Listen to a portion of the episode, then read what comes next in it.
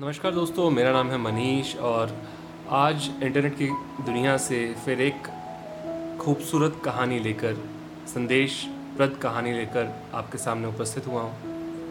तो कहानी का शीर्षक है, एक बाप का फैसला।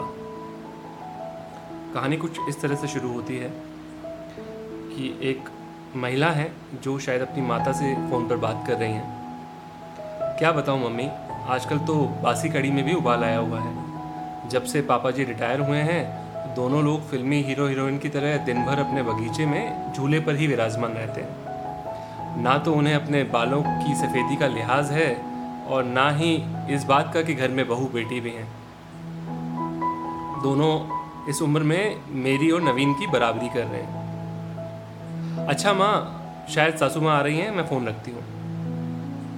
सासू माँ कमरे में चाय लेकर आ रही थी और शायद उन्होंने बहू की बातें सुन ली थी।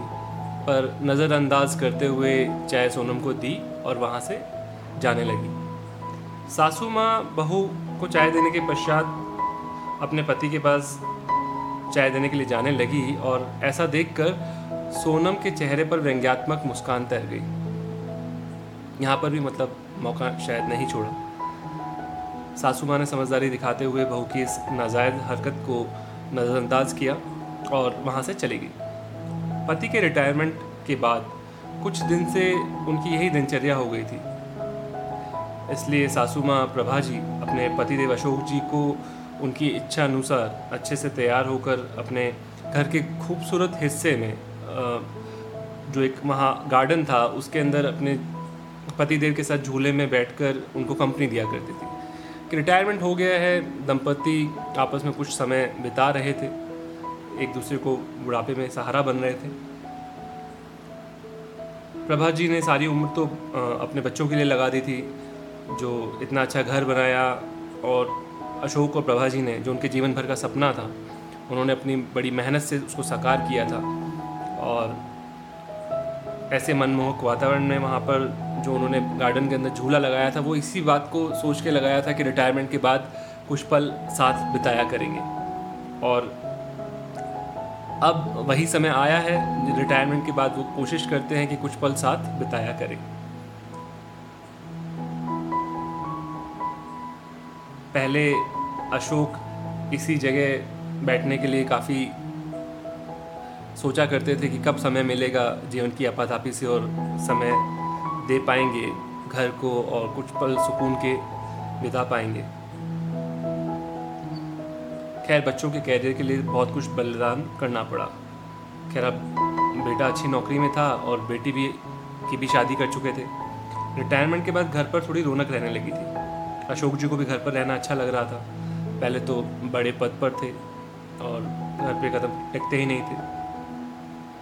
लेकिन उनकी बहू सोनम अपने पति नवीन को उनके माता पिता के लिए ताने देने में कोई कसर नहीं छोड़ा करती थी। जब उन बहू ने देखा कि माता पिता ज़्यादातर वक्त बगीचे में झूले पर बिताया करते हैं तो उसने सोचा कि क्यों ना इस बगीचे से ही छुटकारा पाया जाए। तो उसने नवीन को एक रास्ता सुझाते हुए बोला कि, नवीन, क्यों ना हम एक बड़ी कार खरीद लें? नवीन बोला कि, आइडिया तो अच्छा है, पर कार को रखेंगे कहाँ? ऑलरेडी एक कार है हमारे पास और जगह नहीं है उतनी रखने के लिए। अरे, वो गार्डन है ना तुम्हारा? सोनम बोली। तो जहाँ आजकल दोनों लव बर्ड्स बैठते हैं, सोनम थोड़ा व्यंग्यात्मक स्वर में बोली तो नवीन को गुस्सा आया, नवीन ने बोला, थोड़ा तमीज़ से बात किया करो माँ बाप है वो मेरे। लेकिन सोनम ने थोड़ा सा मुस्कुरा कर अपने पतिदेव को मना लिया पापा जी से बात करने के लिए कि बगीचे में क्यों ना कार का गैराज बना दिया जाए। अगले दिन नवीन कार की कुछ तस्वीरों के साथ पिता, पिताजी के पास गया और बोला, पापा, मैं और सोनम एक कार खरीदना चाहते हैं। तो पिताजी, जो अशोक जी थे, उन्होंने प्रश्न किया, बेटा, एक गाड़ी तो ऑलरेडी है तो उस नई गाड़ी को रखेंगे कहाँ पर? तो पिताजी, ये जो बगीचा है, यहाँ पर एक गैराज बनवा लेंगे और सोनम तो इसकी देखभाल कर नहीं पाएगी और मम्मी भी कब तक करेगी। बेहतर है कि इन पेड़ों को कटवा दिया जाए और यहाँ पर गैराज बनाएँ और जिसमें हम एक नई गाड़ी ले आएँ। वैसे भी ये पेड़ों की जड़ें घर की दीवारें कमज़ोर कर रही हैं। यह सुनना था कि जो सासू माँ प्रभा हैं, वहीं कुर्सी पर बैठ गई। पिताजी अशोक ने भी क्रोध पर काबू करते हुए कहा, बेटा, मुझे तुम्हारी माँ से बात करने का मौका दो। सोचने दो, फिर बताता हूँ। नवीन झल्ला कर बोला, क्या पापा, मम्मी से क्या पूछना? इस जगह का वैसे भी क्या इस्तेमाल हो रहा है? आप दोनों इस जगह पर बिना किसी का लिहाज किए दिन भर बैठे रहते हो। आपके कोई बच्चे तो आप कोई बच्चे तो हो नहीं, और दिन भर झूले पर साथ में बैठे रहना इस उम्र में क्या अच्छा लगता है? चार लोग क्या कहेंगे? मम्मी भी आपके साथ बैठने के बजाय अपनी उम्र की महिलाओं के साथ बैठेंगे तो ज़्यादा अच्छा लगेगा। मैं दंदनाते हुए अंदर चला गया। और अंदर से सोनम भी बड़बड़ा रही थी। पर आज की बात से उनके साथ प्रभा जी भी सन रह गई।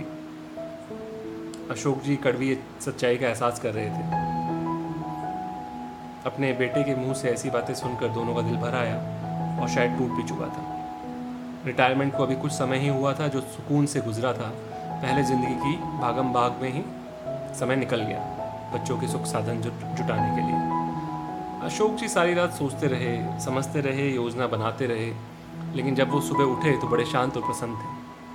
मैं रसोई में गए, खुद चाय बनाई, कमरे में आकर पहला कप अपनी पत्नी प्रभा को दिया और दूसरा खुद पीने लगे।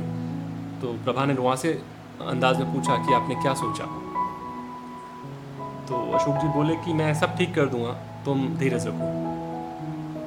पर हद से ज़्यादा निराश प्रभा उन दिनों, उस दिन पौधों में पानी देने के लिए भी नहीं निकली और ना ही किसी से बात की। दिन भर सब सामान्य रहा। लेकिन शाम को घर के बाहर टूलेट का बोर्ड टंगा देखकर नवीन ने भौचक के स्वर में अशोक से प्रश्न किया, पापा, माना ये घर बड़ा है, लेकिन टूलेट का बोर्ड किस लिए लगाया है? अगले महीने मेरे स्टाफ के मिस्टर गुप्ता रिटायर हो रहे हैं, वो भी इसी घर में रहेंगे, पिता अशोक ने कहा। हैरान नवीन बोला, पर कहाँ रहेंगे? तो अशोक जी बोले, तुम्हारे पोर्शन में। तो बेटा अब थोड़ा सा हकलाने लगा था। उसने बोला कि फिर हम कहाँ रहेंगे? तो अशोक जी बोले कि, बेटा, तुम्हें इस लायक बना दिया है कि अब तुम अपनी व्यवस्था खुद कर सकते हो, अपने लायक एक फ्लैट अरेंज कर सकते हो। हम चाहते हैं कि हम अपनी उम्र के लोगों के साथ कुछ समय बिताएँ, जैसा कि तुमने कहा था। और चाहेंगे कि अब हमारी उम्र के लोग हमारे साथ रहें और आप लोग अपना एक फ्लैट देख लो। नवीन बड़ा शर्मिंदा हुआ, उसने बोला कि पापा, मेरा वो मतलब नहीं था। तो अशोक जी बोले कि नहीं बेटा, तुम्हारी पीढ़ी ने हमें प्रैक्टिकल बनने का सबक सबक दिया है। जब हम तुम दोनों को एक साथ देखकर खुश होते हैं तो तुम अपने माता पिता को एक साथ सुकून के पलों में देखकर दुखी क्यों हो? क्या दिक्कत है तुम्हें? इस मकान को घर तुम्हारी माँ ने बनाया। ये पेड़ और उसके फूल तुम्हारे लिए मांगी गई ना जाने कितने मनोतियों के साक्षी हैं।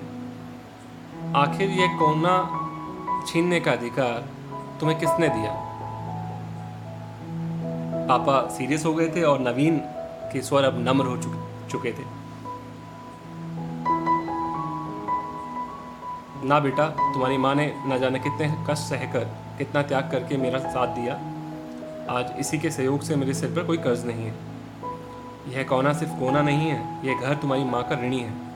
ये घर तुम दोनों से पहले उसका है, क्योंकि जीप पहले आती है, ना कि दांत। जब मंदिर में ईश्वर जोड़े में अच्छा लगता है तो माँ बाप साथ में बुरे क्यों लगते हैं? ज़िंदगी भी तो हमें एक ही बार मिली है, अब इसे हम अपने हिसाब से एंजॉय करेंगे। तो दोस्तों, ये कहानी थी अशोक जी, प्रभा, उनके बेटे नवीन और बहू सोनम की। कहीं ना कहीं बच्चे अपनी इच्छाओं के पीछे शायद अपने बड़ों का ध्यान नहीं रख पाते हैं और अपनी अपेक्षाओं के चलते उनका अनादर कर बैठते हैं, उनकी इच्छाओं को दबाने की कोशिश करते हैं। तो ये कहानी हमें वही सबक देती है कि हमें इतना स्वार्थी भी नहीं होना चाहिए कि हम भूल जाएँ कि हम किसकी वजह से इस धरती पर ज़िंदा हैं। अपने माँ बाप का आदर कीजिए, उन्हें सम्मान दीजिए। उम्र के इस पड़ाव पर अगर कुछ अकेलापन है, उनके साथ कुछ समय बिताइए। ज़िंदगी सबको जीनी है, तरक्की सबको करनी है। अपनी आकांक्षाओं अभिलाषाओं के चक्कर में ऐसा ना हो कि जो असल ज़िंदगी के स्रोत थे आपके माँ बाप आप उन्हीं को बुला बैठे। बहुत बहुत धन्यवाद। फिर मिलेंगे अगली किसी कहानी में। Thank you so much